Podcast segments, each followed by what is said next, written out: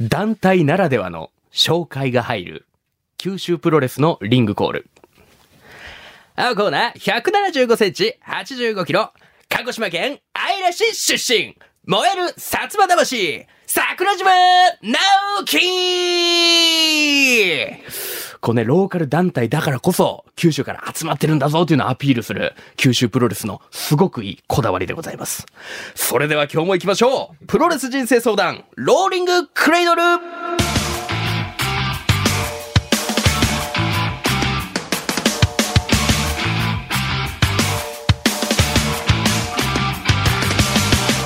全国3000万人のプロレスファンの皆様そしてそれ以外の皆様福岡吉本ザ・ローリングモンキーの武蔵ですこの番組はその名の通り皆々様が日々抱える悩み誰に言うまでもないけどモヤモヤすることなどをプロレス的解釈で解決していこうというチャレンジングなポッドキャスト番組となっておりますあのねちょっと僕がねうーんちょっと引っかかってることがありましてねまあ、九州プロレスの田尻選手、阿蘇山選手、それ以外でもね、日田丸選手だったり、筑前選手だったりが、このポッドキャスト、どんどんどんどんツイッターとか、出演してくれたりとかで広めてくれてるじゃないですか。そんな中ね、九州プロレス15周年記念大会、国際センターの大会アンバサダー、バカチンガーバカチンガーですよ。俺がいるだろ、俺が。えー何がわかるんですか、バカチンガーにプロレスの。俺ねちょっとねもう地上波じゃ言えないですけどあのよくわかんない女性タレントとかがアンバサダーやってるのめっちゃ嫌なんですよあれ受け入れること大事なのは分かってるんですけどねうんいやいやプロレスを好きになるきっかけになるのは嬉しいんですけどもちょっとバカチンがやっぱ福岡としてもね、まあ、他局としてもちょっと対抗心燃やしながらうんまあ大会自体はもちろん楽しみなんでね国際センターまでもそこからも九州プロレスさんはしっかり、えーファンとして楽しませていただこうかなと思っておりますさあということで前回に引き続き悩める子羊こちらの方です先日実の父が46年ぶりに CD をリリース長岡大河お願いしますいや、情報が散っちゃうって。え父の情報入れたら。ポール岡田僕さんの岡田、僕の父ですけど。ええはいだって朝はいですラジオのはい聞き耳っていう、はいその、話題のね、トピックスを紹介するコーナーに出させてもらってるんですけど、僕らがしっかり紹介しましたからいね。や、めちゃくちゃ長あり岡がたさかんのっやた。つ。あ、本当聞いてくださったんですかはい、ビビリカさんもありがとうございました。ご協力をありがとうございます。やー、はい芸能一家ですけどもね。いやいや、僕はもうサラリーマンですからね。いやいやいやい父やはもうミュージシャンですけど。その枠を超えてますよ。いない本で当ですすよか。サラリーマンであんなデカデカとポスターになる人。いや いや、あれは、ねサラリーマンだからこそなれたんですよ。いやいやいやいやいや KBC という会社に入って。長岡アナの魅力ももちろんあるからだと思いますけどね、いや僕は。周りの皆さんのおかげです。また言うてる。前回も言ってましたけども。ねえ。いや、すごいですね。あのー皆さんは一週間ぶりにポッドキャスト聞いてると思うんですけど、僕あの、昨日デスバレーナチさんの収録をして、はいで、今日長岡アナ3本撮りの4連戦。ほんと巡業続いてますよ、バトルラインあのー福岡シリーズ。武蔵君に忍びないです。いやいやいやいやいや。あの、みんな KBC の局員じゃな いですか。あの、その悩みをね、ええ一身に背負って解決してくれてるんでしょ大丈夫す僕もお世話になってますから、もうね KBC には。武蔵か福利厚生 だよ。KBC のいやいや、まあ、吉本ですから、僕 は。悩み相談。悩み相談にくれてね。 そのなんか、保健室み たいな。スポンサールームにいるわけじゃないですよ、俺。KBC のスポンサールームにいるわけじゃないですよ。福利厚生だよ。やばいですよ武ね。蔵君プロレスであり解がと決する。ありがとうございますやいや、ありがとうございます。ええさあ、ということで、もう一度中岡アナウンサーのことを、えー紹介させていただきますと、KBC テレビ知りたかのメインキャスターであり、KBC ラジオどうもラジオのパーソナリティ、世界水泳の PR でデカデカとポスターにもなれば、8月には水と緑の物語総合 MC も務める多忙を極めし男でございます。さあ、ちょっと先ほどの僕の話にもね、ちょっとあったんですけども、うはい。あの、バカチンガーとね、あああえー、他局のあ、はい。地上波には出れないキャラクタえーえみたいな感じのお仕事されてましたよね。やりましたね。しかもねう、ん。 YouTube に上がってるんですけど、はいはいはい。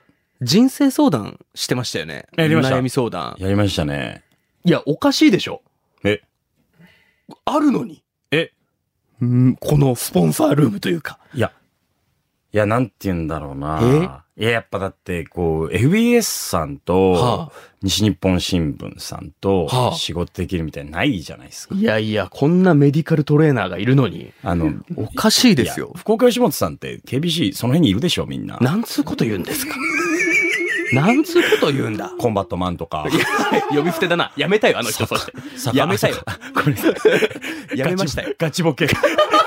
やめ ました。フコンバットマンさんいいフリーになりましたけどもいいやや、おかしいでしょ貴重な機会だったし。いやいやだって全然誘われないし、プロレス人生誘ってたわ相談誰よりも全然誘われないし。こんな身近にあるの全に。然。なんでナチさんのが先なんですか、僕より。意味わからん。な貸んしだでからちょっとふかし返しただけですよ、なんそでれは。移動が決まったからって緊急事態だったんで、あれは。デスバレーナチ、津金沢ナチですよ、この人は。言うな、言う何な。を、デスバレーなしでやってんだよ、この番組何では。をナチさん先にして。違うよ、おかしいだろって言ってんだなんでよ三。沢那智長岡のな並びなんですかね。あんだろ、ここが。ねまたぐなよ。またぐなよですよ、これこそバカ。チンガーとか言われる筋じゃないよ、こっちだって FBS またぐなよ、おい。あっちはもう先にズ声マかけてズマまたがせるな、ほんとこいつ。先に言われてんだ長州ですよ、長州。うんだ。おかしいのよ。えそこに戦い、だからこそ戦いたいという理由もあったんですけどえうんね。で、面白かったですもん、バカチンガー。ど、どうやったんですか、ぶっちゃけ。うん。バカチンが。まあ、ユニークでしたよね、まず。ああ、まあ確かにう、すんごいなんか、しょっぱなから長岡さんをも困ら困らせるぐらいのボケが。そうそう。うんあのね、ちゃんと困った、最初。 でもね、言ってましたよね。東京出身で今福岡いるのに、なんでやねんって言ってましたよ、この人。ねねえ。あれ、良くないよえ。ね。なんでやねんが出てました。あそこだけカットしてほしかった。あるんですよ、これ。でも、そんぐらい向こうから、うん思いもよらぬボケが飛んできたみたいな相手もでしたう、けど。なんでやねん以外の手札がな かったの。あんなめちゃくちゃなボケ言われて。いやいやいやいやでもそれだけにすごい印象深いですよい。や、確かにね、もう見た目もね、うん、なんか、戦隊ものの変な敵キャラみたいな感じじゃないですそか。うそう、宇宙人だから。うん宇宙人。でも正直それで解決しなかったから、あもう、駆け込み寺なんですよ。プロレス人生相談は。言いましたね、今。そう解決しなかったと。してないんですもん。任しといてくださいよ。いや、本当お願いしますね。バカチンガのケツを拭ってやりますよ。どういう関係なん一回も会った ことない。ということで CM の後、、はいいよいよ決戦の火蓋切っておくとされますんで、あなたの悩みをうん。本気で解決していきたいと思います。かかってこい。どうもラジオのポッドキャストを毎週金曜深夜1時頃から配信中毎週テーマ崩壊尺破綻の喋りたい放題どうもラジオのポッドキャスト詳しくはどうもラジオのホームページでどんもラジオのポッドキャスト。聞こう聞こうさあ、いよいよ試合開始のゴングが鳴らされますけども、はい。えージャッジは長岡アナウンサー自身がレフェリングをしていただきます。納得いった、すっきりしたということであれば参りました。納得いくかしょっぱい試合しやがってということであれば出直してこいとおっしゃってください。よろしいですね。はい。さあ、それでは行きましょう。今回の対戦カードはこちら。武蔵 VS 後輩からご飯に誘われない。とにかく慕われたい長岡アナウンサーさあさあさあさあ。はいまあ先ほどもありましたけども、まあバカチンガーにぶつけた悩みそのままですよね。まあ、そのままですね。まあ、バカチンガーが解決できなかったと。で、そうですここにぶつけてきてくれたっていうのがあったんですけど、はいちょっとね、本当は初回で触れようかなと思ったんですけど、長岡アナウンサー、あの、プロレスは、ちょっと見てたっていうのをお聞きしまして。あの、中学の時に、はいアメリカンプロレスにハマってて、なるほど。 WWE ですね。 WWE を見てたと。はいめちゃ見てましたよ、ケーブルテレビで。あ本当ですかフィギュアとかも買ってましたし。ええそうそう。フィギュアも収集して。そうだから田尻選手とかは、だからもちろん知ってもうた、。誰よりも興奮しまし たよ。知りたかでやったんですよ。あはいはいはい田尻さんが九州プロレスやってくれて。はいはいはいはい。僕一人だけテンション上がっ てて、周りみんなきょとんとしてて、ええ田尻いがや、僕確かにが見てた時、田尻しかいなかったんですよ、日本人選手が。いや、そうですよね。 WWE に。海外でね、もう地そう域によっては、ね、メジャーリーガーよりも有名だったっていう選手ですから。そうですよ、ええあのスーパースターがええやってくるなんて。うんそうそう。いやよんもう僕も考えられないですしね、目の前で喋ってくれるなんて。そうでしょあの凄さを知ってるからこう。そ。うん。はあ、じゃあアメリカンプロレスは見てたと。見てましたよ。結構長くにわたって見てたんですかえっ、とね、三好くんっていう友達がいて、彼が アメリカの帰国子女で、あ、普通の友達なんですね。三好くん、はいはいそう、三好くん中学校の時はあの。で、彼が紹介してくれてめっちゃハマって、はいはいはい彼とめっちゃ喧嘩して、いなくなったんですよ。マジで。離れないでくださいよ、そんなことでプロレスを。ふざけんなと。見続けることに意味がありますから。じゃあもう今はもう見てないと。今はなかなか見てないですね。日本のにはもう明るくない感じで。あ、でも先週だから永田裕二さんの話出たじゃないですか。はいはいはいだから永田ロックとかやってましたよ。白白目向いて。 長田ロックやってたやってました。経験者なんですか長田ロックのそう長田ロッ。てやってました誰にかけてたんですかそれはあ、。友達。よくないでしょ三好くん。 痛い。三好。うん。嫌いだから。そう。長田ロッ長ク田かロッけ。クやってたり。だかあら、棚橋さんとか、岡あ田ー和親さんとか。有名どころとか、そうですバ内ラエテ藤さんとかィー出てる人とかわかるけども。わかるぐらいですねなるほど。まあ、基本的にはアメリカを見てたと。見てましたねいうことでございますね。なるほど。いやー、ちょっとね、僕あのー思ったのが、はいその、長岡アナウンサーのね、その、どういう感じなのかっていうのを、はいやっぱすごい、あの、これまでの対戦相手っていうのは正直レベルが違うっていうのは分かってたんで、ちょっといろいろね、リサーチさせていただいたんですけど、はい。あのーうんまずね、その後輩から誘われない理由として、はいうん、あの、宮本さん、はい宮本アナウンサーに聞いたら、まあ、アナウンサーの時間がね、仕事の時間が合わないからっていうのもあると思うんですけど、はい。聞いたんですか、宮本さんに。聞きましたよ、ちゃんと。はい喫煙所で。しっかり聞きま した。負けたくないので。はい。っていうのと、なんかね、こう、今も正確に出てらっしゃると思うんですけど、ちょっとね、こう元気いっぱいなパッションのあるところが、ちょっととっつきにくいんじゃないかと か、なるほど。まあありまして、はい。まあ、宮本さんの意見ですよ、これは。はい最終的な判断、あの、知りたかを手放せということになったん です。いやいやいや。どういうプロセス踏んだの知りたかを手放したなんでなんらで誘われるんじゃないかっていういうのは言ってたんです知けど、りね。たかを譲れっていうこと。あの、時間が合うから、とりあえず誰かに手放せと。っ何そのギブアンドテイ ク。ハイリスク、ローリターンみたいな。ていうのはまあ関係ないですよ、こっからの試合には。宮何本さん何はそう言ってたというこあとですけど。宮本さんがそうおっしゃってたのそうです、そうです。一応リサーチしたよっていう。それだけをとりあえずお伝えさせていただいたんですけど。それが心に効いてるわ、今。 ずしっと。まだまだまだです。まだまだグラウンドのい攻い防んですよ。ですかはい。はい。えで、まあ、その、後輩からご飯に誘われない、とにかく慕われたいっていうのがありましたけど、はいまあね、バカチンガーに言った時は、まあ、なんとなくハイスタンド当ててごまかされ、え。ええ。七熊戦になれという謎アドバイス。ひいてはね、自分で考えろという、猪木問答を見てるかのようでしたよ、僕は。解決してない、そんな悩み。そうでしょしてないですね。納得いった感じになってましたけど、ゆはい YouTube の構成上。はい。それがないからここに来てくれたって時に、はい。先ほどね、あの、長岡アナのプロレスに対する思いを聞いて、ええアメリカが好きだったってはい。いアうメリカンプロレス。話がありましたけども、はい。長岡アナね、アメリカっぽいんですよ。えめっちゃ嬉しい。あ、嬉しい。僕うーん、なるほど。ボンジョビとか大好きなんで。僕も洋楽ロック好きなんで。あ、ほんと洋楽ロックの番組もやってるぐらいですけど。だかわ、そっか、はいめっちゃ羨ましいわ。らもう海外好きなんでしょもう憧れがある大陸に。もう今出てるんですよ。え、このね、今喋りながらも、はい。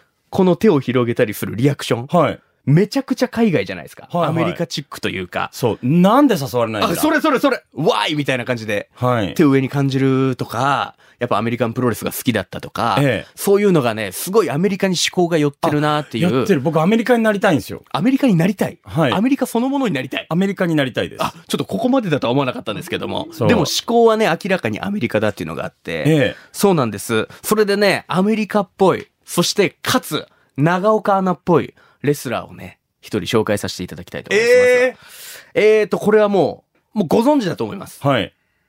武藤敬司選手です。わあグレートムタグレートムタ、そうあ、そっか、やっぱ海外見てたからグレートムタなんだ。そうですよね。はい。もうプロレス界の天才、そうですね。武藤敬司選手なんですけども。あの、神奈月さんの。神奈月さん、そうですね。ええ逆算するとそうね。ええ神奈月さんも膝痛めて膝痛めてる武藤敬司選手なんですけど、ねあのね、武藤敬司選手はもちろん新日本プロレスで、もうデビューした時から、うんもうルックスも良くて、動きも派手で、スター街道まっしぐらっていう選手で、もうなんなら、まあメジャー団体新日本、うん全日本、はいそしてプロレスリングノアっていう団体で、最後引退したんですけども、あの、日本のプロレスを背負ったと言っても過言ではない、そんな選手なんですけど、武藤選手もね、先ほど言いましたグレート・ムタなんかは、アメリカで生まれたキャラクターじゃないですか。うんアメリカに行って、武藤刑事の悪の化身として、顔面にペイントして、そういうキャラクターが生まれたりしたんですけど、あのね、武藤刑事選手って、こう、たくさんの名勝負が、武藤でもムタでもあるんですけど、はい。もちろん試合とか見たことないですよね。試合はないですね。ああ、ないですよ。ね。やっぱでも、新その新日本の団体のエース。はい。ちょっとね、それも今、長岡アナウンサーが KBC のね、もう顔になってると。ちょっと僕、リンクしてる部分があるなと思ったんめです。ちゃめちゃ光栄ですけど。いや、そうなんです。はい。で、武藤敬司選手のまあ名勝負っていくつもあるんですけど、有名なのが UWF インターナショナルっていう、うんちょっとあの、格闘技路線の団体。はいはい、と UWF。はい、うん。新日本プロレスが東京ドームで全面対抗戦を行うんですけど、へえ。はい、6万7千人ですかね、超満員。で、その対象戦で戦ったのが、武藤敬司と高田信彦。うわもうご存知ですよね、高田信彦選手もー。もちろん、出てこいや。出てこいやの。まあ、その時は武藤敬司選手が勝利したんですけど、へえ。。そうなんですす。で、あと、海外から帰ってきて、はい遠征に行って、2度目の帰国ですかね。その時に、あの、NK ホールっていうところで戦った、まあ、タッグだったんですけど、マサ斎藤選手っていう有名な選手はいかはらい、はい。最後、ムーンファルトプレスで勝利したとか、うん。グレート・ムタだったら日本で言うと、長谷博選手という選手がいたりとあ、か。国会議員。あそうですそうですそうですはい。で、何かしらね、そういう高田にしても、マサ斎藤にしても、ちょっとその先輩との名勝負が多いなって勝手に、ちょっと思っちゃいまして、僕。なるほど。ええはい。それで言うと、長岡アナ、出てましたよね、どうも。ああ、出てました。しのぎ削ったんじゃないですか、先輩後輩関係なやくもう。基本、ほぼ一番下っ端だったりしたんで。で、もちろんね、先輩の方ばかりいるいやそう中すで、中島浩二。いやそうでしょ山本佳代。ええコンバットマンい。や、もう大先輩じゃないですか。はい。とやってきたわけじゃないですかそうですね。ね、ええそういうところで、あはい境遇は意外と似てるんじゃないかなという。武藤圭司さんと。はい。いや、めっちゃ嬉しい。いや、そうなんですよ。っごい嬉しいでもです。本当に。武藤敬司選手もね、やっぱ同梱30新時代という若手の頃からバーッと、ええさらに先輩たちに揉まれてあそこまででかくなった選手ですから。でね、武藤敬司選手と長岡アナウンサーではい、似てる性格を一つ見つけまして、はい。あのー、自己愛が 強い。ほんとそうなんですよ。あの、武藤敬司選手、僕が、ごめんなさい、プロレスを好きになったきっかけの選手なんですけど、はい。まあ、目立ちたがりなんですよね。うん。なるほど。そうなんですよ。あもちろん、プロレスセンス抜群で、めちゃくちゃプロレス上手い、天才的だからこそ、スターになったのは間違いなんですけあ。ど、はい。まあ、目立ちたがりで。うん。だって、武藤敬司選手 はが、い最大のライバルって聞かれて、蝶野正宏とか言わないですよ、別に。グレートムタだって言うんですよ。自分自身のもう一つのキャラクターがライバルやと。好好き。きでしょあアそうメいリうカとこ好き。 USA すぎるな最高じゃないですか。でしょでもそこにもう感性が似てるって自分で気づいてる時点で、やっぱ、武藤刑事感があるんですよ、長岡アナ。人と戦う気ないもん。あ、でしょ、うん自分を見せる。自分が一番強いから。そう。武藤も ね、もちろん、引き出すのもうまいんですけどね、結果自分が持ってくるんですよ、武藤刑事って。試合においても、試合じゃない時においても。へえ。好きなんですけどね。もちろん、もちろん。デスバレーさんももうすげえうもうなうなずずいてきまが。すよ。すごいもうさっきから。でも長岡アナウンサーも武藤刑事も力があるからこそ、まあこれまでのね、地位があるじゃないですか。武藤選手は引退しちゃいましたけど、はい長岡アナの今があってというのは思うんですけど、あの、だってもう喫煙所で昨日感じましたもん。僕が、あの、長岡アナと一緒にたまたま喫煙所で一緒になって、武蔵君若いよねみたいな話をされて、そうっすね。まだ23っすもんね。うんうん。たら、長岡アナが急によ、見たいとか何も言ってないのに、自分の21歳の頃の写真見せてきて、これ俺なんだよ。広げて、これ俺だよ。めちゃくちゃ大学生やってたんだよ。みたいな。もう声が武藤刑事でしたもん、あの時。なるか。言ってないのにみたいなんて。やめなよ。えやめなよ。でもね、武藤刑事選手もそうなんですよ。俺は、俺はのタイプの選手なんです。いやー、でも30代過ぎてから、はい。ちょっとだいぶモデルチェンジしなきゃなとは思うようになりました。あー、ちょっと落ち着いてく20るじゃん代の頃に比べると、でも昨日見せてるからね。いや、だっちゃん、武蔵君にもたれかかりたいんだよ。大かかりたい KBC の後輩に見せられんから。ね えじゃあ福岡吉本に見せようじゃないのよ。うん、そっちには見せられるのよ。だからその後輩とね、 うん。だから武藤敬司選手、最後もうベテランになって、プロレスリングノアっていう団体で、もうチャンピオンにもなって、うん。 50代ですよ。60手前でチャンピオンになって、で、後輩と戦うんですけど、まあもちろんね、うーん、試合も後輩のいいところ見せるんですけど、最後結局武藤が持ってくんですよ。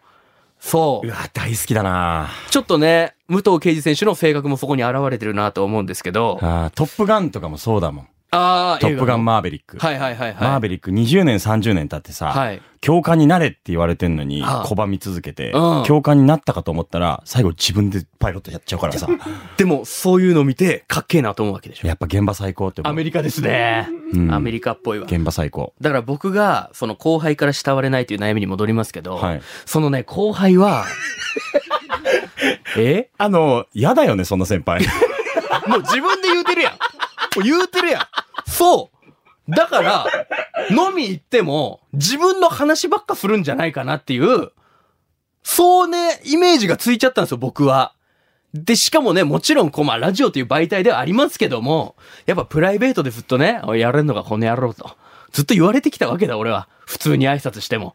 そんな先輩をね、まあ自分から誘おうっていう、後輩のね、うーん、なかなかいないんじゃないかなと思ったのと、そう。めっちゃ僕に原因あるじゃないですか。そうだよ。 ずっと言ってるんですよ。だからね、ちょっと無糖すぎるんですよ、長岡アナウンサー。うん。無糖が過ぎる。無糖が過ぎるから、一旦脱無糖していただきたいんですけど。だからこれ、武藤選手の話聞いてえ、憧れちゃってるから、すああ、だから感性がね、いや、もちろん素晴らしいレスラーですし、うん絶対的にすごい人間なんですけどでに。も、花あるじゃないですか。はい。でも、武藤もやっぱ後輩と同行っていうイメージはファンからしても正直あん ま、ないですよね。そうなんすか、はい本当にまあ、可愛がってた後輩と、ああの、飯行ってみたいな写真は上げてますけど、後輩大体顔こわばってる し。確かに武藤さんって、先輩とそうでいるしょイメージというか、長州力さんとそうか。長州さんとか、はい。そこをちょっといじるぐらいの感じじゃないですか。確かにな、ええまあもう確固たる自分っていうのがあるのもそうなんですけど、ええまあでもその武藤をやめろって言っても、まあ、一気にそういう風にできるわけじゃないじゃないですか。まあ、でそも僕会社員だからですね、はい武藤刑事はね、会社員じゃないでしょ。あ、まあプロレスラープといロレうス職業ラがあるじー、ゃない団かと体には所属したりしてまはすいけど、はいはいはい。会社員はやっぱ無党すぎちゃいけないね。いやー、そうでしょ30過ぎて。やっぱプロレスラーだからこそ許される部分とかもあると思うんですけど、そうですね。だからこそ前向きになってほしい。はい。という意味で、ちょっともう一つね、あの、調べてきたというか、こういう試合がありまして、はい。あの、まあ、プロレス論のそもそもの話になるんですけど、プロレスっていうのは、あの、もちろん長岡アナ分かってると思います。アメリカ特に見てたなら。はい。ガチの喧嘩じゃないです。ないじゃないですか。相手を引き出して、技を受けて、客を沸かせ、うんその上で自分が勝つんだというプロレス論っていうそもそものプロレス論がある中エで、ンターテインメントですそようでね。す、そうです。うん。まず後輩と本当に飲みに行きたいのかと、本当に向き合ってるのかという疑問も一つ生まれまして、まあこれはもう僕の疑問だと思ってもらって大丈夫です。すごいっすよね。えやっぱり。本当に向き合ってるのかやとっ。ぱバカチンガーとは違うわ。バカチンガと一緒にすんじゃないよ、本当に。違うわ。バカチンガですよ。なん、なんですか七熊戦になれって。どういう意味だよ。みんなキョトンとし てた。面白かったですけ面ど。白かったです ね。でそういう意味で、まあ、こちらも知ってると思います。あの、アントニオ猪木選手。うん。アントニオ猪木選手は、まあ、亡くなってしまいましたけど、うんまあ、東京ドームドンフライというね、相手と戦って引退した後、うん一度ね、まあ、リングに上がってもちろん挨拶とかする機会は幾度となくあったんですけど、一回だけね、まあ、エキシビションという形になるんですかね、試合してるんですよ。それが、誰と試合やったかって言ったら、2000年のメモリアル力道山っていう大会なんですけど、はいあの、ジャニーズのあの、タッキーと、えタッキー翼のタッキーと、ジャージで試合して るんですよ。藤原組長レフェリーで。めちゃめちゃエンターテインメンいトや、や。すごいでしょはあ。で、エンターテインメント思うでしょうん。で、まあ、力道山メモリアル大会っていうのもあって、ちょっと余興っぽい感じかなって聞こえちゃうんですけど、はい。全然そうじゃなくて、うん。猪木さん、もう完全にもう、レスラーの顔。一切笑ってないんですよ。えで、まあ、5分一本勝負ぐらいですかね、のエキシビションマッチで戦うんですけど、もう、なんすかね、タッキーバーン行くんですよ。本気で行くんですよ。ええで、そのレフェリーの藤原組長が、ちょっとユニークな感じにしようと、はい、猪木ストップ、ストップ、ストップとか言うんですけど、どうよの野郎どうよの野郎つって、本気なんだ。で、会場にはジャニーズファンがいるじゃないですそうでしょか。悲鳴上げてるんですいよ。や、そりゃそうでしょうよ。そう。でも、何が違ったかって、タッキーが本当にプロレス好きだったんですよ。そっかそうだからタッキーに対して失礼になってしまう。そうなんですよ。で、タッキーもね、あ最初はこう、にこやかにーうん。構えてた感じなんですけど、猪木さんがそういうもんだから、こう、しっかり、構もうえプて。ロレスの構えて、うんプロレス知ってるからこそ、自分ができる最大限の動き発揮して、負けるじゃないですか、そりゃ。うん。で、まあ5分時間切れ引き分けっていう感じではあるんですけど、猪木がね、その5分でタッキーを引き出したんですよ。プロレスラーではないけどう、ん。わ後輩のタッキーをしっかり引き出したんですよ。あなんかちょっすごくないでとすな、か泣きそうだわ。ジャニーズですよ。で、しかもタッキーがプロレス好きだったからっていうのもあるんですけどね。敬意がないとできないですそよね。うなんで。す。だからこそ猪木さんは当たり前のことを当たり前にやっただけなんですよ。で、まあ、猪木のね、まあ、言われてる言葉の中に、アントニオ猪木は、放棄とも名勝負を繰り広げられると。はあ。掃除道具の放棄相手でも、相手がもう人じゃなくて物でも、どうにか相手を引き出し、どんな相手でも戦えることができる。それがアントニオ猪木だっていう言葉があるんですけど、レフラーじゃないこと、後輩としてちゃんとタキを迎え入れて、しっかり戦った。なんで長岡アナが今できることは、まず後輩とちゃんと向き合って、ちゃんとアナウンサーという対等の立場で猪木を見習って、まずは向き合う。そっからが第一歩だと僕は思います。ありがとうございます。さあ、ということで、もう言うことはないんで、ジャッジに行きましょう。うわー待ってくださはいい。この僕の今の、えー人生相談を受けて、納得いった、すっきりしたということであれば、参りました。しょっぱい試合しやがって、ということであれば、出直してこいと、おっしゃってください。ジャッジ、お願いします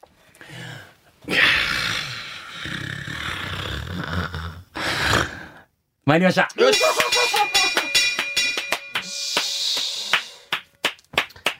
焦ったましょう。焦ったいやー、その、なんて言うんだろう。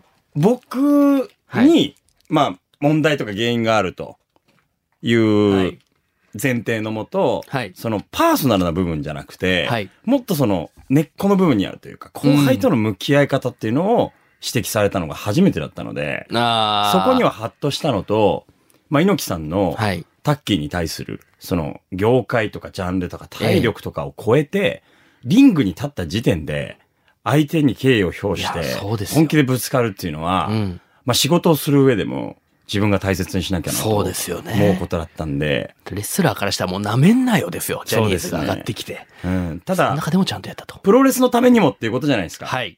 見てるお客さんのためにももちプろんロレスのためにもタッキーと本気でぶつかり合ったじゃないですか。見てますから、お客さん。ねそれを想像するとやっぱり胸が熱くなるというか、そうですよ。ただちょっとこれもう一個だけ、もう一個だけ、ちょっとこれね、相談したいというか、もう、じゃあちょっと聞い聞いて、聞いちゃっていいですかいいですか、はいこれだからちょっと難しいのが、はい。猪木さんとタはいッキーは、その所属する団体も、業界も違う先輩後輩じゃないですか。はい。僕ね、割とそれはできるんですよ。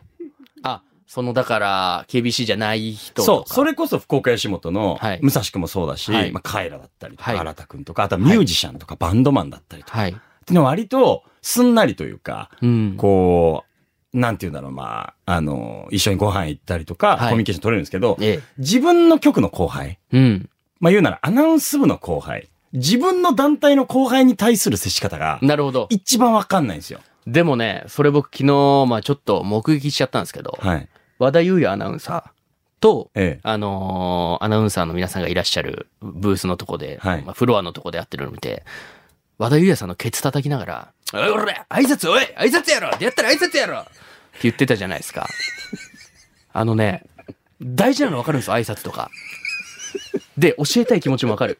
で、猪木さんも、プロレスの基礎基本だったり、挨拶だったり、声の大きさだったり、飯食えだったり、ちゃんこだったり、いろいろ教えたと思うんですけど、そんなね、あの、うざい教え方してないと思うんですよ。 あの、和田優也さんのあんな顔初めて見ました。いや、やっぱりこう、向き合い方というか期待してるからこそ、ハードに当たっちゃうところもあるんですよ。うーん、なるほどだし、まあ、KBC、はい。まあ、局の人間であり、はあアナウンス部、アナウンサーという、自分と同じ立場だからこそ、はい。えー本当の優しさってなんだろうと思って。はその、こう、なんて言うんだろう。表向きに、あの、ぬるく優しく触れることが優しさなんだろうとあ。か、それはまあ良くないというのはね、そうそうもちろんわかりますけどもっ。ていうのが、まあちょっとまあ特に当たり強く出ちゃったのがそれでした。ははあ、なるほど。い。お尻叩いて挨拶して。お尻叩いて。え、自分から後輩は誘わないんですかうんで、これこれ難しいよね。ああ。断られたらどうしようと思うんだよね。ああ、でもそれだ。でもやっぱ今の時代も正直僕はもう23年しか生きてないから分かんないことありますけど、昔はやっぱ先輩お願いします先輩お願いしますとか、そうなんおよ。笑いの世界も多分あったと思うんですけど、今は逆にこう、先輩が1回、2回誘って、そそれ、そえーそれをしていただくことによってこっちからも誘いやすいっていうのが、若手芸人の中でも正直あるんですよ、今って。それっしょ。はい。いやー、これさ、うーん。 ねえ、難しい。誘いきらんのよね。だじかゃあもらう自分の当たり前を当てちゃいけないですね、後輩たちにね。そうですね。やっぱ、それはねプロレスもそうですけど、うん昔と違ってね、今はどんどん SNS でうん発展していくとか、はいはい時代時代に合わせたことをプロレスもやってきてるんですよ。うん。だから長岡アナ自身も人間もやっぱ時代に合わせていかないと、この世界で生きていくには。武蔵君本当に 24? ねえ。すごくないいや、その通りですもん。変わりましたから。本当に。プロレスの仕様は様々いいに。よ、結局後輩との向き合い方なんですね。はいそうだよね。ということで、バカチンガー声はできたということで。大丈夫いや、参ったわ。ありがとうございますん。さあ、ということで、だいぶ熱戦でしたけども、まだまだ悩みが残っておりますので、来週も長岡アナウンサーの悩みをしっかり丸め込んでいきたいと思います。ということで、プロレス人生相談、ローリングクレードル、毎週水曜日夕方5時頃配信しております。ハッシュタグ、プロレス人生相談や LINE のオープンチャットで、感想、クレーム、長岡アナウンサーへのメッセージなどもお待ちしております。ということで、次の試合もよろしくお願いします。ういっす